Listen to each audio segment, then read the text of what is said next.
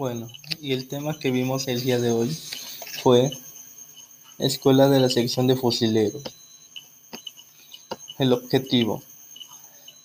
Acostumbrar al conscripto a, evolucionar y maniobrar bajo el mando directo de su comandante, así como darle la disciplina y orden necesaria. La definición. La sección es la unidad mínima de maniobra de la infantería, es decir, son varias unidades básicas de acción propia y a, la, y a las que se les pueden asignar misiones diferentes.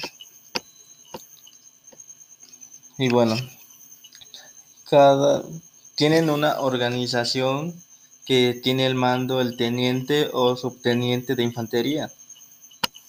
Es un grupo comandado de un soldado de infantería de corneta y radio operador, un soldado de infantería tambor y radio operador, tres pelotones de fusileros quienes reciben un número ordinal. Sus funciones. Tiene varias funciones.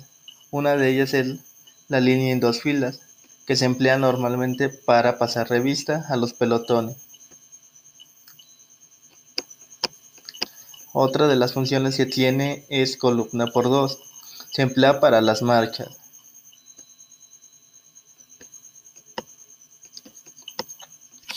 Línea en tres filas. Esa se emplea para reuniones y revistas.